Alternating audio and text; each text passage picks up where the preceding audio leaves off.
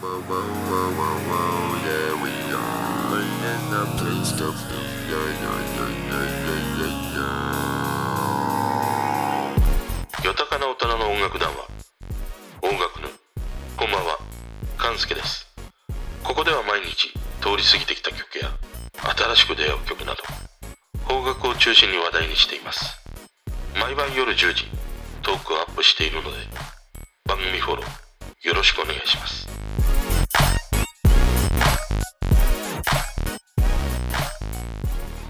今日も思わずギュッとこうガッツポーズしたくなるようなね、嬉しい発見と出会いの日でしたね。今日はクラングルーラーという5人組のバンドでした。あの、ただね、この、まあ、昭和世代の大人の俺にとっては、なかなか彼らというか、特にこのバンドの主催の4期をね、理解するまでに、いや、ちょっと時間がかかったということでした。まあ、何者なの？誰なの？みたいな。彼の様々なつながりを持ったね、楽曲とか記事が結構出てくるので、いや、何が彼のその本体なのかっていうのがね、なかなかこう、つかみきれないっていうね、ことがあったりしたんだけど、ただね、彼を知るほどに、いや、面白いなと思って、今日話したいということですね。で、今日もね、またあの横道にそれていくわけなんですけれども、その昨日酒のつまみに見ていた動画というのが、トンネルズのハンマープライスっていうね、オークション番組があって、まあ昔あのいろんなその芸能人の人とかの商品とかね、なんかそういうものを出して、まあ一般の人たちがそれをハンマープライスで落札していくっていう番組があったんだけど、そのハンマープライスの商品が、おにゃんこクラブが自分のその大学とかの学園祭に来てくれるという、まあその権利のものだったんだよね。で、それを実際に最後まで追いかけていくという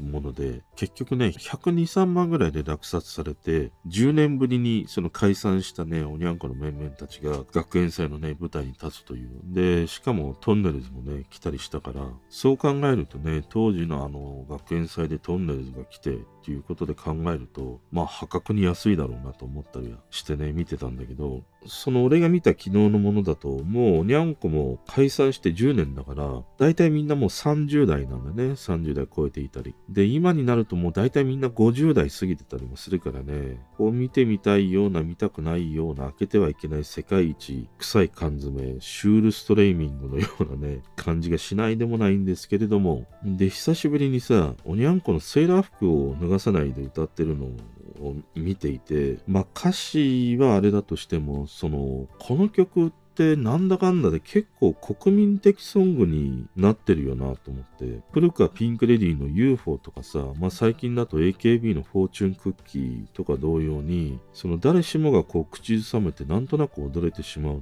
ていう、あの8時台を全員集合のオープニングとかもね、そんなことを思ったりはするんだけど、要はその多くの人が口ずさめて、ほんのりこう踊れてしまうっていう、これがある種こう残り続けていく曲の条件の一つにあるのかもしれないないなとかね、そんなことを思ったりしましたね。まあそれにしてもにゃんこの時代はね、おおらかでよかったなと思いました。あともう一つね、少しだけということで、あの何回か俺のトークでも取り上げている崎山宗氏が1月の27日にメジャーアルバムの第1弾の Find Fuse in Youth というアルバムを出して、それをこう聞いたんだけど、いや、このアルバムなんかすごかったたね。あの、YouTube で彼の曲を聴いていた限りだと、そのギターのね、早弾きでソロな印象だったんだけど、このアルバムはね、かなりこう、ぶっ飛んでいて、エレクトロサウンドとかね、ハードコアのね、音もあったりして、彼がその今やりたい様々な音というものをね、聞かせてくれて、いや、かなりね、俺が持っていた印象とは、もう全然違う崎山宗氏のこのファーストアルバムとなってましたね。で、やっぱりね、この2021年は藤井風同様に彼は、よりこうスポットをね、上げていくんじゃないかなということをね、思いました。でね、今日の本題です。思わずね、まあ、やったという感じですね。宝探しをしていて、もう金銀財宝を見つけたかのようなね、そんな思いになりました。その今日話したいバンドというのが、クラングルーラーという5人組のバンドです。彼らは2014年に幼馴染とバンド結成して、それからまあバンドのね、メンバーの脱退とか加入を経て、まあ現在は5人で活動してたりします。でね、今回俺が出会ったのは、もともとが Twitter とかインスタ限定でやっていたカバー動画企画のね、ミッドナイトセッションというね、ものでした。多分俺が見たのは、正しくはこの企画のチャプター2というね、第2シーズンというのかな。それに当たるものだとは思うんだけれども、いや、このね、カバー曲の選び方がツボなんだよね。ただね、この曲にたどり着くまでというか、このクラングルーラーにたどり着くまでというものがね、なかなかにややこしいという。あの、きっかけは今日のヤフーの記事で見かけた、あさきというね、女の子のメガジョッキ配信 MV の公開という記事だったんでね、まずね、このあさきって、まあ、調べて読み方分かったんだけど、文字で言うと、数字の4、S4、KI って書くんだよ。これで朝木ってとてもじゃないけどね、読めないよ。なんていうものかなと思って。もうここら辺の数字で書いてわかるのはさ、昭和世代からするとね、冷蔵庫に入っていた104と書かれたね、いちご牛乳を飲んで光源氏の諸星がぶったたかれたさ、エピソードのね、104と書いて、都市と読ませる田原の都市ちゃんのね、あの104ぐらいしか思いつかないんだけどね。あと東急丸か。ね、渋谷東急109。東急の10と9だもんね。で、この朝木の曲、どんな曲があるのかなと思って YouTube で見てみると、まあなんか面白い曲なんだよね。で、他にどういうのがあるのかなって見てる中で、あの、ラッツスターの夢で会えたら大竹栄一ね、とか木村カエラのリルラリハを歌っている動画があって、もうこれをきっかけだったね。今日ね、もうここが運の月というのかな。いや、このラッツの夢で会えたらとかね、木村カエラのこの曲を、いや、もうすごく今のね、音として蘇らせたなという。で、この朝木をきっかけに、このクラングルーラーというバンドを知ったのね。でね、まあ彼らのその特徴は、なんていうのざっくり言うと、ジャンルにすごく囚われていないっていう印象ですね。まあそのバンド的なサウンドもあるし、ヒップホップとかね、チルっぽいのもあったり、あと歌謡曲みたいなものもあるという、そのいろんな要素があるんだけど、結局彼らというかこのバンドの主催である yonkey というね、この彼から発信されているものは、確実にその彼の色というものをね、どの、まあ、曲にも残しているな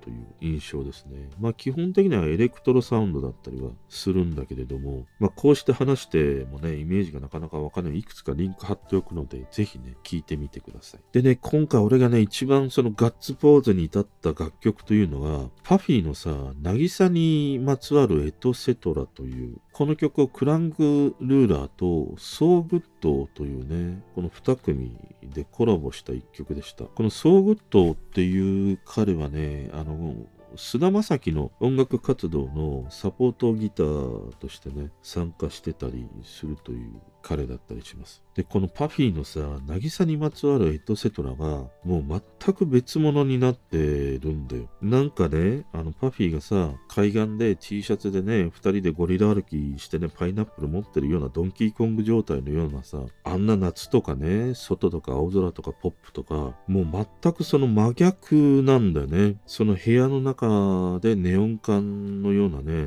照明に照らされて、そのクラブの片隅で流れているようなさ、とにかくね、そんなこうディープで心地がいいラウンジミュージックというのかな、そんな佇まいの曲になってたりしたんだよね。で、それがものすごくね、いや、心地がいいし、ここまで、この渚にまつわる エトセトラって変わるものかと思ってね。いや、それがすごくね、いいんだよ。で、このクラングルーラーというか、4期なのかな？彼のその特徴にあるのがさ、いわゆるそのハイパーポップというもので、その既存の概念とかね、そういったものを破壊するとか、その自由にね、楽曲を構成すると言われる、まあハイパーポップと言われる DTM から生まれたジャンルのようなんだけれども、過度にね、エフェクトをかけたトラックやボーカルを特徴としたこのハイパーポップというね、ジャンルのようですね。だから声がものすごく、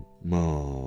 なんていうのデジタル加工されたような、そんな歌声になってたりするんだけれども、それもやっぱりね、今っぽいというか、かなりエフェクトをかけてるアーティスト多いもんね。最近の人たちってね。いや、ものすごく面白いなと思って聞きました。で、これがまあ、その彼らのね、再解釈によって、曲のこう、血液を入れ替えたようなね、もう透析でさ、その血を入れ替えてるかのようなさ、そんな感じの曲になっていて、彼らはこの曲以外にもさ、和田アキ子のね、笑って許してとかね、荒井由実の飛行機雲とか、山下達郎のスパークルとか、山本リンダの曲とかさ、いや、なかなか本当にこう、昭和世代のね、心を重くすぐってくれる楽曲をカバーしてたりするんだよね。でね、俺はこの彼らというか、この中心にいるヨンキーという彼のその活動とか考え方がいいなと思って、その自分たちの世代っていうのは音楽のジャンルという壁がないから、そのジャンルに固執しないでいろいろな音をこう楽しめるという。で、それって彼のね、送り出す楽曲にも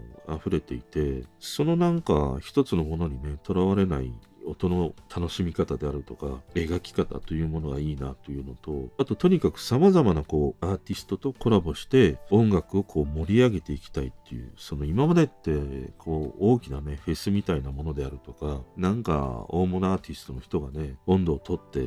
こう集結するとかね、コラボするみたいな。そういう時代から、こう、もっとこうフラットにつながって音楽をね、生み出していきたいっていう。それがこう連鎖して大きなそのムーブメントになっていくようなさ、誰が中心ということではなくて、誰もが中心にいるような、そんな音楽の盛り上がり方をね、見せているというのが、いや、面白いなと思って。で、彼がさ、今ね、そのコラボしてみたいアーティストに挙げているのが、これも俺も出した2021年活躍するだろうというふうに思っている Vaundy とか、あと同い年の藤井風の名前を挙げてたりするんだよね。いや、そうなったらね、それはまたちょっと面白いし、ぜひね、見てみたいし、聞いてみたいなと思いましたね。まあ今日はね、こうして思わずガッツポーズをね、取ってしまうほど、いや、本当に良かったですね。あの、嬉しい出会いだったりしました。それでは。聞いてくれてる人とつながりたいから番組フォローされたら嬉しいし Twitter もフォローしてほしい俺の知らない曲とか教えてもらいたいな今日も聞いてくれてありがとう